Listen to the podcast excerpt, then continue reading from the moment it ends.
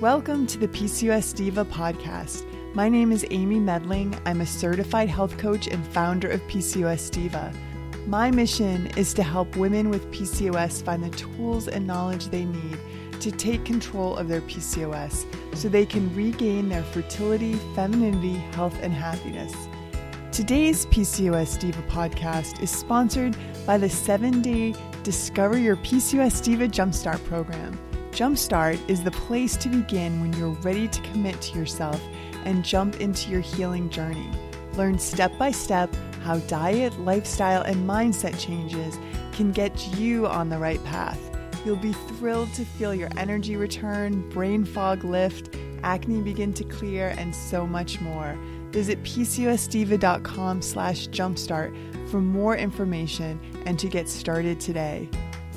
If you haven't already, make sure you check out PCOSdiva.com. There I offer tons of great free information about PCOS and how to develop your PCOS diet and lifestyle plan so you can begin to thrive like a PCOS diva. Look for me on iTunes, Facebook, Pinterest, and Instagram as well.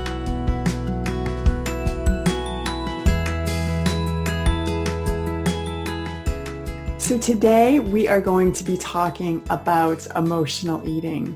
So, if you've tried everything to get your cravings under control, if you've managed your blood sugar, if you're taking supplements like berberine, Ovasitol, um, and if you're eating a clean diet and you're still struggling with binge eating, compulsive overeating, um, if you're really trying, if you're really struggling with those sugar cravings, uh, and having a hard time getting your eating under control, you are in the right place because today we are talking to Tricia Nelson and she is the author of the book Heal Your Hunger, which I read over the weekend and was just blown away. It's such an amazing resource.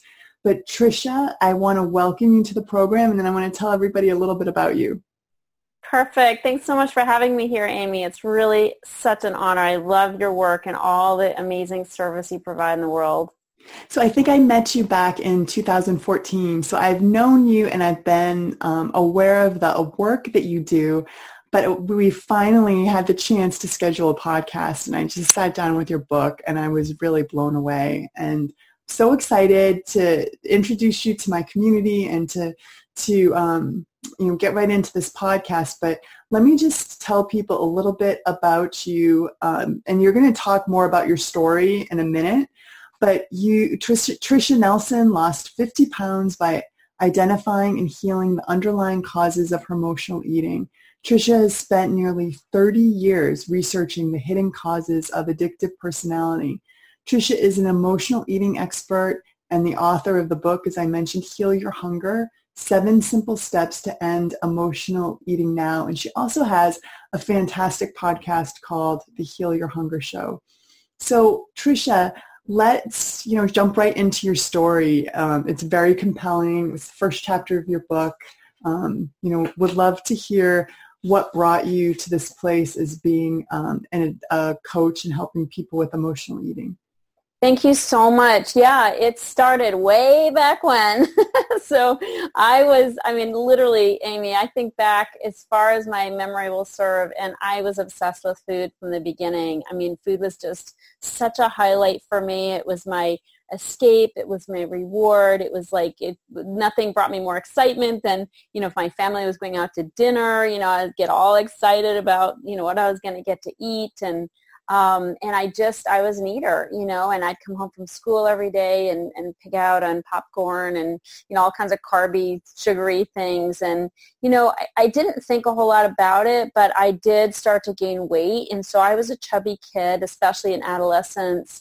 Um, and then it just got worse from there. And by age 21, I was 50 pounds overweight. And um, you know, I tried so many different things, diets and, you know, exercise programs and pills and potions and lotions and therapy. I mean, I even was doing more psychological things like therapy and 12-step programs. And nothing I tried worked for any length of time. Like I'd get control for a little while, but then I'd bust out, you know, and start binging again. And I was a binger for sure. Like I love to get all my goodies and, you know, get them together and, and binge. And, and uh, of course I didn't intend on that. Like we lie to ourselves, like, oh, I'm just getting a little bit of this, a little bit of that, but I just always go overboard. So it was really distressing for me. And, the, you know, my weight was, I mean, eating's fine. I didn't mind the eating. It was the weight part that just drove me nuts, you know, and I just, I had a roll in my tummy. I would scrunch up and I'd try to, you know, imagine cutting it off or some crazy thoughts I would have. I thought about getting some disease where I automatically would lose weight or joining the army where they'd force me to exercise in boot camp because I hated exercise. So,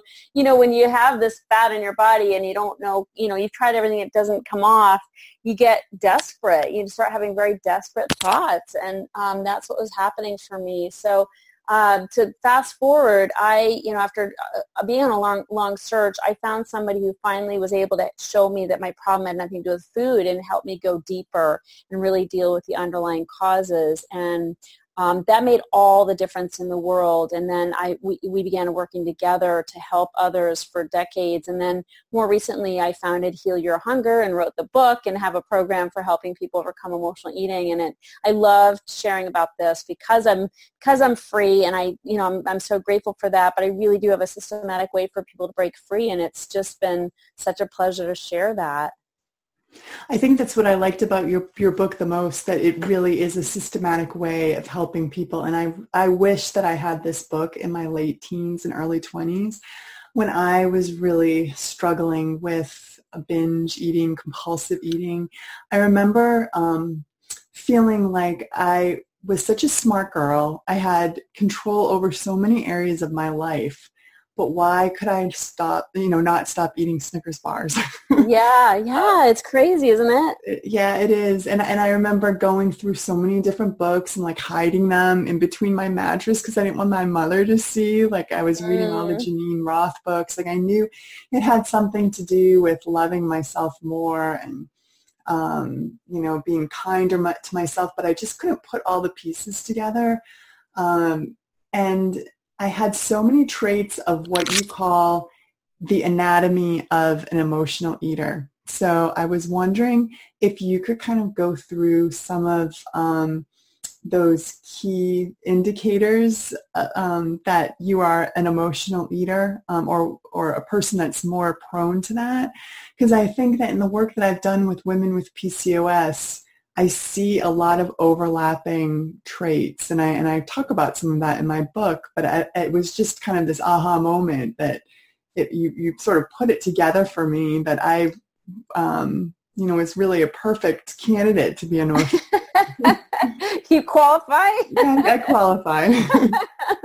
so um, absolutely. I mean, first of all, I just want to say for people who are wondering if they're emotional eater or not, it's it's really a spectrum. Like I believe we're hardwired to have an emotional connection with food. Like it's just you know that way we would continue to eat and subsist as you know a, a planet and a, and a race, but um, some people take it too far. So um, I consider it to be really a spectrum. And on the low end of the spectrum is emotional eating. Some, you know, people go overboard now and then, no big deal. They work out a little extra at the gym or they cut back, you know, cut out sweets or whatever. And on the high end is where I was, and that's food addiction. Like I was really addicted to food and couldn't stop, you know, my binges and couldn't like pull back and like course correct very easily. So um, you know, if anybody's wondering, there is a, you know, there's a, a quiz. I have a quiz on my website where people can actually find out where they are on that spectrum. But I think we're all there somewhere. So, um, and I just want to mention, I'll I'll post the link to that quiz in the show notes. So oh, good. That'd be perfect. That yeah. Thank you so much. Because I really think people should kind of see where they are on that quiz. Uh, I mean, on that spectrum, I think that's really important. So thank you for posting that. So um, basically, uh, you know, in terms of in terms of what drives emotional eating, I mean, so much of the time people are looking for that one thing. Like, what was it in my past that made me do what I do? Like, was it, you know, abuse? Was it some terrible thing a teacher said to me or a boy said to me about my weight or, you know, we're always looking for that one thing. And wouldn't it be nice if there were that one thing? We'd go to therapy, we'd work on that, and then we'd be free. but it doesn't work that way. You know, what happens is we typically, I mean, I think, you know, emotional eaters do tend to have traumatic things that happen to them as children. But what happens is, not everybody, I mean, I had a, I had, overall, I had a good childhood, but I did have sexual abuse in my past, which no question contributed to, you know, my using food as a coping tool. But what happens is we have things that happen and then we do develop these um, ways of being in the world, these coping uh, mechanisms that save our lives, you know, early on, like they work as survival tools, but then they backfire on us. And this is what becomes what I say, uh, what I call the anatomy of emotional eater is it's a pro, it's like a composite of personality type or traits um, that again, these some of these traits worked so well when we were kids, but they really don't work for us as adults anymore, and we don't need them. So I'll give you an example, uh, and I'd, I'd say it's the number one trait of emotional eaters, and probably people with PCOS, you can better identify that, but it's really being a people pleaser. And this is a big problem. And, you know, why is it a coping skill? Well, as a kid, you know, if we don't have proper self-esteem, we're going to be looking for self-esteem outside of us, you know, and from being a do-gooder, you know, like what can I do to make people happy with me? What, what project can I raise my hand for? You know, what, what committee can I chair? You know, what, you know, how many desserts can I make for the church function? I mean, it's like, you know, we, we're, we're good people, but we, we take it too far by trying to just always garner approval and attention from people by our acts you know and that way we get a sense of self-esteem but it's it's from the outside in so it doesn't last. We have to keep doing it so it becomes this habit. And the reason why that's so perilous for an emotional eater is because it has a dark side. And while we're like not only busting our butts and getting exhausted from doing doing doing and trying to please please please but the, the real dark side is that nobody's ever as pleased as we expect them to be and so then we end up pissed off. so we're kind of like, I'm doing all this work and nobody's even noticing. Like, this is not a good deal for me. So we're pissed off and then we go home and I, have what I call the I deserve it binge. We're like, well, nobody else is recognizing me. I should recognize me with my ice cream and goodies, right? So um, that's really the problem with people pleasing is it always backfires and we always end up hurting ourselves over it because we're exhausted and then we're resentful. So that's a, you know, a coping tool that we need to adjust. Like we can't continue to be people pleasers and overdoers. Overeaters are overdoers. There's no question about it. And we can't live that way and expect to eat differently. And this is why 98% of all diets fail because people are trying to change their diet, but they're not changing how they're living. But it's our living that creates our eating, you know? And so when we're you know, stretched out too thin, you know, overeaters, as I said, we're, we're you know, our, our our schedules are packed. Like we're always doing too much. We're always overcommitting. We don't have any balance in our life, you know, and this has to change. And that's why it's so silly to think our problem is food and weight. Like, no, no, no, that's a symptom. That's, that's like the caboose on the train. We have to look at all the other trains ahead of that outcome because those are things we can do something about. So I'll give you another example of a, uh, one of the anatomy. There's like 24 traits. So obviously I'm not going to go through all the traits of the anatomy. Yeah, one that I do want you to talk about yeah. Um, is, and one point I was just going to make to the overdoer and the people pleaser. I find that the one thing that really helps set up women for success in my programs more than anything else is being able to take have the time to plan and prepare food because if we're racing around and we're you know we don't have food healthy food that's available you kind of say oh you know I, i'm just gonna you know yeah whatever quick, quick quickest yeah. fix whatever we can reach for yeah you know? and then then you feel bad and then those yeah. feelings of you know guilt and shame lead to to more like self-punishment. yeah, and, and, it just becomes a vicious cycle. There's mm-hmm. no question about it. And the thing about preparing foods and making the time for that, you know, making the time to shop for good food, you know, going the extra mile or paying the extra dollar or five or ten at Whole Foods, you know, whatever for organic, going to the farmer's market. You know, these things definitely take effort, but, you know, they not only are physically good for us, but I believe like mentally, spiritually, and emotionally, like making that effort, like we're putting out to the universe that we're worth that effort you know, like we're worth putting that time and attention in, cutting the vegetables, you know, preparing actually a yummy salad. I mean, we are building into our consciousness that we are worthy of that. Mm. And I mm. think we need that message because so much of the time we do put ourselves last, you know, and we are, you know, on the run, not really properly taking care of ourselves. And I always say, you know, would you you know, would you have your daughter, your sweet baby daughter, skip meals? Would you be like, look, we're going to skip meals. We might lose some, you know, you might lose some weight. We'll eat dinner only. You know, like, no, you'd never do that for your, your sweet daughter, you know, so why are you doing it to yourself? You know, would you say we're just going to stop at whatever corner store we can stop at so you can get your meal? No, you take the time for your kids. You know, it's really important that we do that for ourselves for sure. Yeah, that, that's a great point. Uh, so women with PCOS, we have we're 60% more likely to have mood-related disorders. And one of those is anxiety. And so you talk here about the racing mind and that overeaters are overthinkers. And I think a lot of us fall into that uh, category that our minds, as you say here in your book, our minds race from one thought to another and never seems to stop. Sometimes we obsess on one thing and then think it to death and we worry. I, I just, in my newsletter a couple of weeks ago, I talked about how women with PCOS are great warriors. and yes. worry so much. And tell us how um, eating, overeating ties into overthinking. Thinking. Yeah, such a big connection. You know, we eat so much of the time. We're reaching for carbs, you know, and that serotonin effect just to settle ourselves down to bring some calm and peace because I really do think emotional eaters are, you know, we tend to be more anxiety driven and more fearful than your average person. And that does drive our eating so much of the time. I always say it's like the Norton antivirus running in the back of your computer. You know, it's like you don't totally, you're not always aware of those thoughts, you know, they're just, it's just that rant in the back of our head about all the awful things that could happen, you know, like or all the things we're afraid of. And I relate to it. I mean, I'm I've been such a um, you know, like fearful person, and fear has driven me, you know, and I still get afraid very easily. But it's more about just sort of managing that and having tools to try to ha- settle that down. But um, yeah, it's really important that we have ways to deal with those that racing mind. And i do like i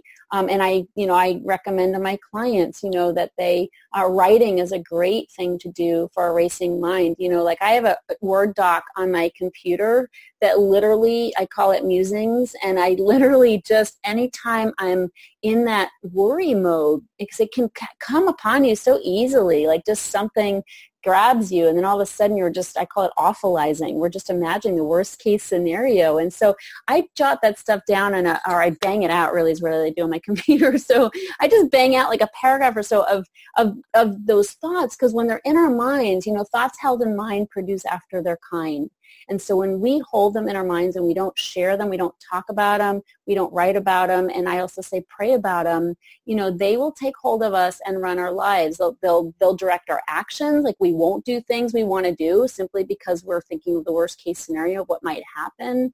You know, we, we also, um, you know, don't we we don't say no to things because we're so worried about what again the people pleasing, what people think of us. So you know, just sort of um, having a place to put all that worry, and when you put it on paper, I'd say paper, but it's on my computer. But you know, either way, uh, when you do that, it just gets you out of your it gets you out of your head. It gets those thoughts. It puts them somewhere, and then you also get perspective, and you can see, oh wow, like gee, I'm actually going to die if I go to this party tonight. Like, I don't think so. you know, like, like for some reason, like all my friends are going to hate me if I, you know, if I like cancel that appointment or whatever. Like we just, we give ourselves such a hard time. So I find that to be super important, you know, the writing, but also, you know, my number one go-to is meditation. You know, meditation is such an important tool for settling down our minds. And I love it because people always say, oh, Tricia, I can't meditate. My mind is too busy, you know. And I'm like, well, that's kind of the point, you know. like, like that's why we meditate.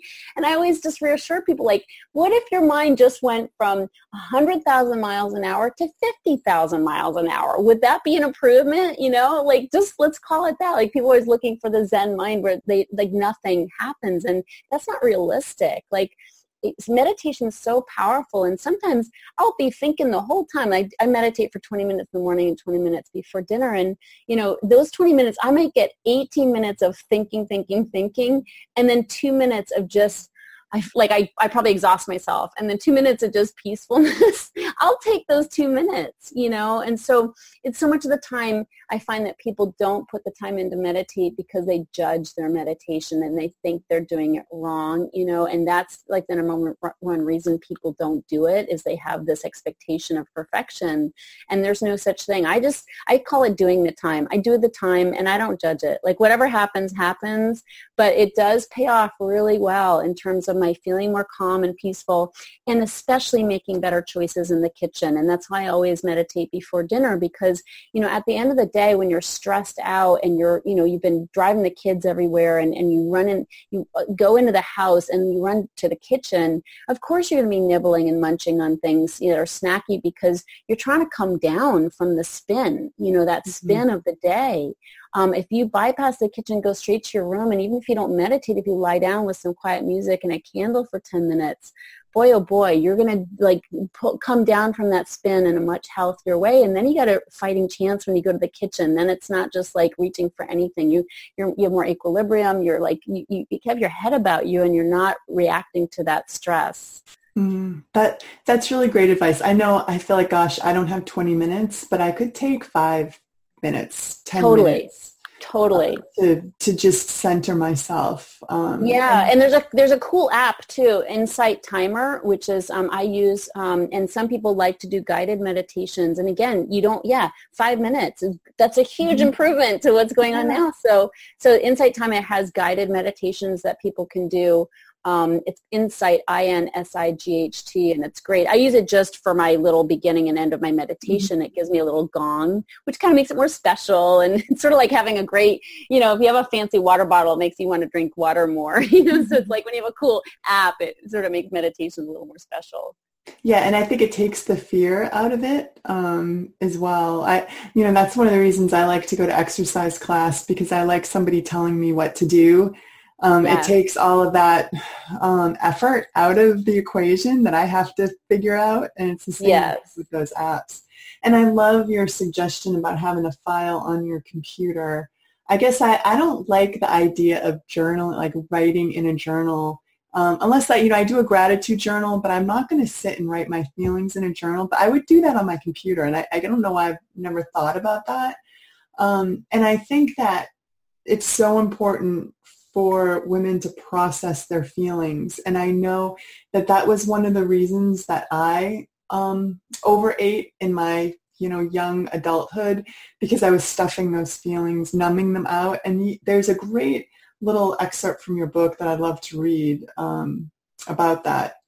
Great. You say emotional eaters are typically afraid of feelings. When we don't have food in our belly, we tend to be more sensitive and more aware of what's going on inside. We're more aware of sadness, loneliness, fear, anger, dread, and other hard to manage feelings. Even happy, joyful feelings, which strangely are sometimes harder to face than the dark ones. They can be overwhelming, especially when we don't feel worthy of feeling good. Mm. Wow, you know, I I never really thought about that, but I think you're you're abs- when there you know I talk about in my book like this deservability aspect of healing PCOS. We have to feel like we are worthy and deserving of of health and happiness. And I think that's what you're getting at here too. No question. And the thing is, it's kind of a funny catch 22. It's like do you feel worthy and then you do it or do you do it and then you feel worthy it's like the chicken and the egg and it's it's both you know if you start taking the action even if you don't believe you're worthy you'll start feeling more worthy. It's kind of like going to an exercise class, right? Like nobody wants to, I never want to go to exercise class, but when I go, I ended up feeling so good that next day I'm like, I want to do that. That felt really good. And so it's like, if you take the action, like bring the body, the mind will follow. And that's so much of the truth about worthiness is if you just take the action, if you do, you know, uh, actions of self-worth, you will develop self-worth, you know, and so I think that's really important. And then, you know, it, but it does come down to that. Like, again, how like what do i deserve? Like i deserve good treatment you know and if you don't believe it and you act like it you will come to believe it. Yeah and i think that that's how i ended up sort of breaking the cycle for myself and i know everybody has a different path but i got to the point where those messages in my head were more positive than negative. You know i wasn't gosh, I read, I used to read Cosmo and Glamour and comparing myself. You know, I, I was great at comparing myself to everybody else. When I stopped doing that, um, I I really shifted, as you talk about in your book, your consciousness, and and you say that um, you know you get to a point where the actions kind of in your old lower consciousness, actions such as eating that entire jar of peanut butter, just don't fit in with this new level of consciousness anymore. So you no longer feel compelled to do it. In fact, you just can't do it anymore. Right. You love yourself enough that you don't want to abuse your body in that way anymore. Absolutely. It's so, so important, you know, and it's a progressive thing. You know, do you, you do a lot of good things, for, you do a few good things for yourself, you start to feel better. And then doing bad things for yourself don't feel good anymore. When we, when we just abuse ourselves all the time and don't take care of ourselves, eh, what's a little more, you know? But once you start on that, that road of healing, um, it gets more and more uncomfortable to hurt ourselves. You know, I think that a lot of women with PCOS are caught in that fear-based, lack-based thinking. And we have to shift to a more abundant lo- outlook on life. Um, and you you talk about this in your book, and you have um, a great list of ways to sort of raise that consciousness and and kind of move into that place of abundance and, and abundant thinking. And I think that a lot of these tactics will really move the needle for a lot of women. And I would love for you to share some of them with us. I'd be so happy. And I know how it is when you're sick and you don't feel good. It's so easy to just spiral into that negative mindset. You know, you just sort of feel like, gosh, I've tried everything, nothing's working. And it's just, you know, that kind of self-pity starts to seep in, you know, and we feel bad for ourselves and we want other people to know how bad we feel, but you know, it just it just spirals out of control. And um, something that my mentor told me a long time ago about self pity, which I hate I even hate that word because it's so it's like I'm not in self pity like like I, it's the last thing I want to claim, but he he used to say yeah self pity is like quicksand quicksand. You wiggle your little toe in it and it grabs you and it sucks you all the way to hell you know? And so I think so true. I mean I think of uh, yeah I guess I don't frame it as self pity I sort of frame it as being a victim.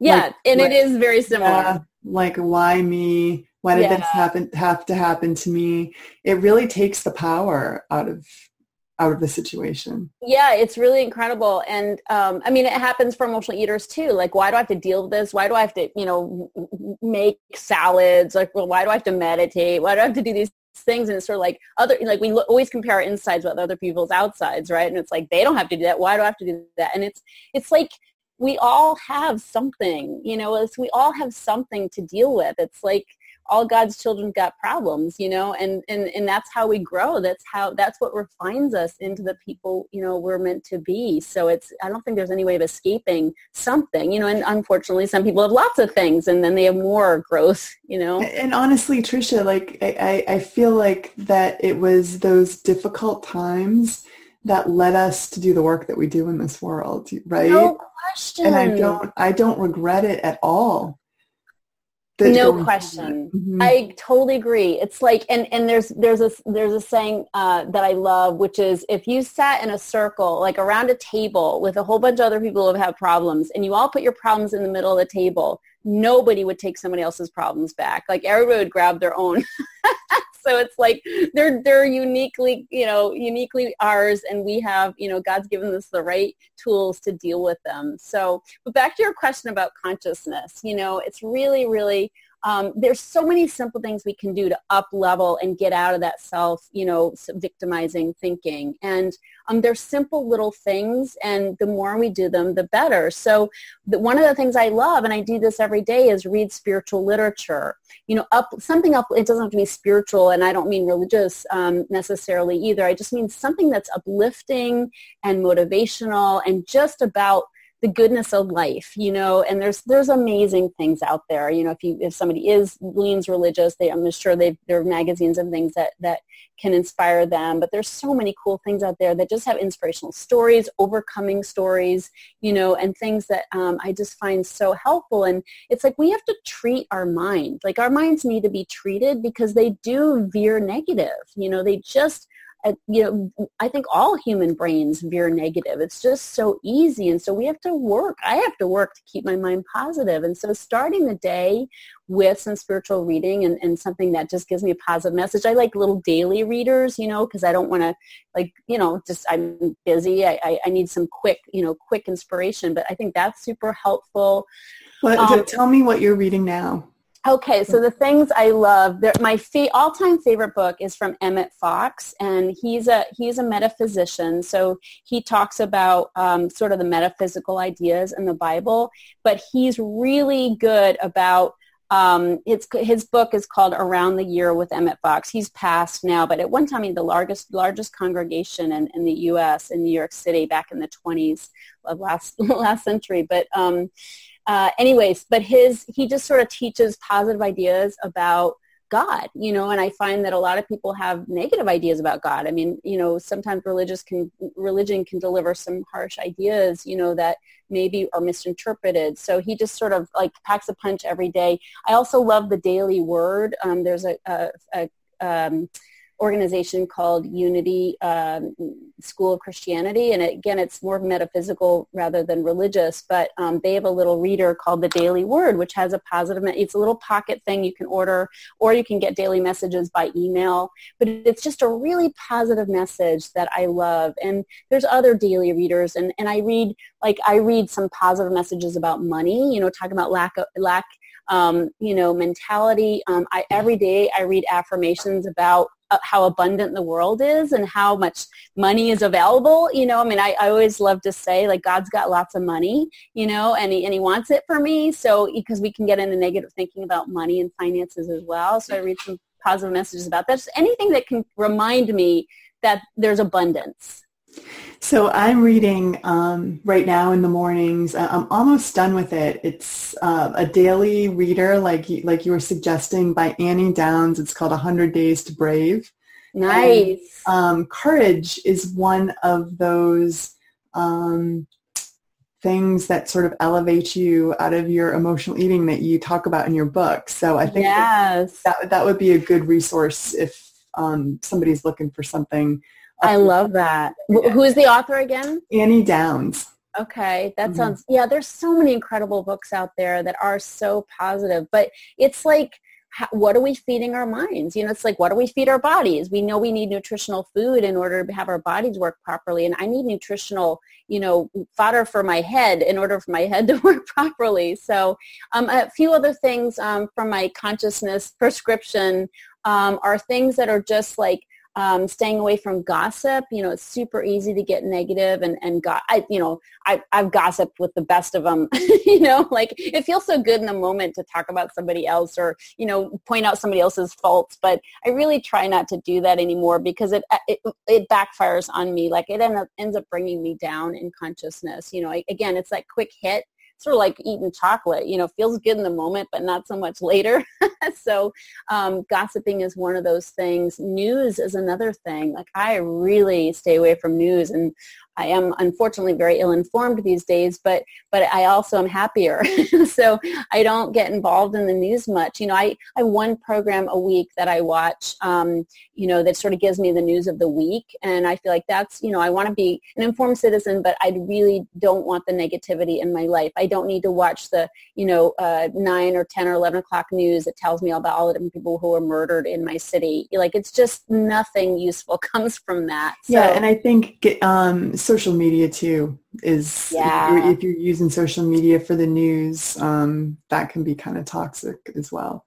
So much so, you know, and just focusing, you know, what we think about grows. So what are we focusing on? And that's just really, really important to always come back to because we can lapse, you know, we can be doing good for a while and then lapse. So that's super important. Like you talked about the gratitude list, that is so, so important to just, you know, focus on the good things that are happening. There's so many good things that are happening in the world, you know, and so many things to to you know in our lives that we can focus on that are good. You know we tend to um, i do a, a, weekly call with my program um, uh, people jump on a weekly call from all around the world and i always say let's focus like i want to hear from two from you about two things that are going well because everybody wants to jump on and tell them what they're tell me what they're not doing right you know? It's like no let's not focus on that. Let's focus on what went well. So i think that is so so important. So that gratitude is absolutely amazing. And then, you know, the, the other thing I will just say is that eh, when you mentioned social media, you know, that is such a trap sometimes for that self-pity, you know, is to look at how great everybody else's lives are. And of course, everybody's posting their best photos on Facebook, you know, and it's so easy to get into that that mentality of wow like everybody's got so many good things going on but me you know like everybody looks so good but me you know? And so just watch your thoughts. If you're on facebook i mean i love facebook but if you're on there you know think about you know be be conscious. And again this is back to the consciousness. Be conscious of what you're thinking you know? And if you're spiraling negative maybe take a little break from Facebook, you know, or just focus on, you know, I also find if I'm getting into that thinking, if I start commenting on people's liking posts and commenting on posts, um, it brings me out of it because then I'm contributing. Then I'm like in like I'm celebrating people, and that creates good juju. Ooh, I like that. That's yeah, helps a lot. Um, so we talked about, you know, really honestly just scratch the surface of what's in your book. Um, th- there's just so much to help with healing and you mentioned a program. I'm kind of curious about that and if people are, you know, interested in diving deeper into this issue, you know, how can they work with you? Yeah, um, I have a program that is so powerful and people really seem to get a lot of benefit from it. It's called 10 Weeks to Freedom from Emotional Eating and it is a 10 it's people t- 12 weeks to go through the program but there are modules every week that teach people my system and gives them homework assignments and a lot of you know ways to engage. I have a private facebook group for that as well. And then we get on a call every week. As i mentioned um, people around the globe who know what it's like to be powerless over a cookie. You know, there's nothing like it. Community is so important, by the way, for emotional eaters, just as it is with PCOS. You know, it's like you got to be with your tribe. Um, and people don't always understand like why we would eat things when we know better, you know, and that's, that's sort of like that's the quintessential question. Like I have all this health information. Like I may even be a health coach. Like why am I why am I destroying myself when I know better? You know, and that's really the gap that I that I help people with is how to follow through on what they know. And so when you're in community with other people who have that strange gap, um, it's so heartwarming. And and so that's a really important important part of the program as well. But it does it it teaches people my system. They implement it. They get results from it. Uh, the weight loss is is um, I don't focus on weight loss, but it's definitely a byproduct of people. Oh, that's exactly what I say. It's a byproduct of getting your body, you know, and mind, yeah. spirit back into balance. Yeah, I love totally. that approach. And uh, we will be sure to post a link to that program in the show notes as well. Great, thank you. Yeah, you know, Tricia, I, am so glad it's taken it's taken me too long to have you on the show, and and I'm so glad that you came on. I feel like there's just so much we could still talk about, and you'll have to come back and and visit with us again soon. I would love to. It'd be such a pleasure. And again, thank you for all the the people that you serve in the world. It's really your book is amazing, and you are amazing. So thank you. Oh, well, thank you. Um, and I'm I'm so glad you came on, and, and thank you everyone for listening. I look forward to being with you again very soon. Bye bye. Well, that wraps up our podcast today. Thank you so much for joining us on the PCOS Diva podcast. I hope you enjoyed it. And if you liked this episode, remember to subscribe to PCOS Diva on iTunes or wherever else you may be listening to this show. And if you have a minute, please leave me a quick review on iTunes because I love to hear from you. If you think someone else might benefit from this free podcast, please take a minute to share it with a friend or family member so she can benefit from it too. And don't forget to sign up for my free weekly newsletter. Just enter your email at pcosdiva.com to get instant access and make sure you never miss a future podcast. This is Amy Medling, wishing you good health. Bye bye.